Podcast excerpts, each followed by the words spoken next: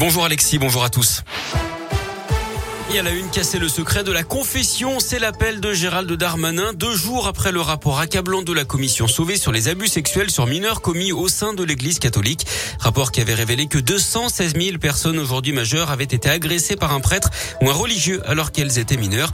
En visite à Lyon hier soir, le ministre de l'Intérieur s'est exprimé concernant les révélations de pédocriminalité dans l'église. Il souhaite une levée du secret dans la confession. Écoutez-le. En tant que ministre de l'Intérieur, mais aussi en tant que père et en tant que citoyen, je veux dire que les crimes commis sur les enfants ne peuvent pas rester impunis. Et je crois que le rapport de M. Sauvé, il est à la fois extrêmement effroyable et doit tous nous permettre de réagir. Lorsqu'on est en connaissance d'un crime qui touche un enfant, il me semble que nous doit être pouvoir délier, c'est la loi qui le dit d'ailleurs, du secret.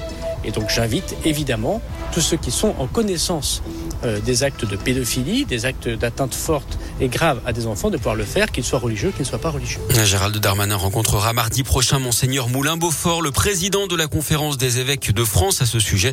Le religieux avait estimé que la confession était, je cite, plus forte que les lois de la République.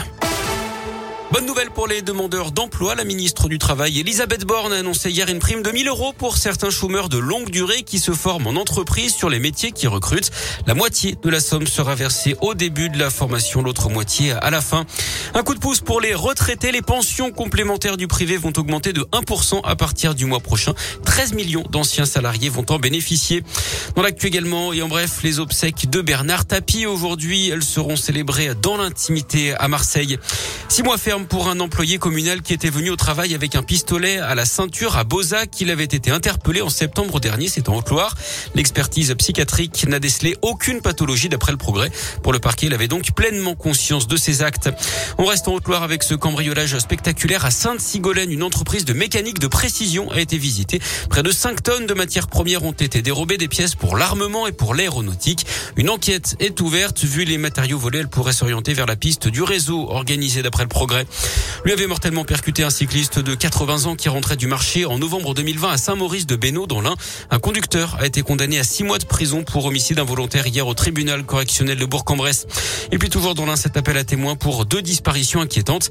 La première, une dame de 66 ans a quitté son domicile de Villieu près de Meximu mercredi et n'a plus donné signe de vie depuis. Et puis un homme de 33 ans habitant le plateau d'Hauteville qui n'a plus donné de nouvelles à ses proches depuis le 2 octobre.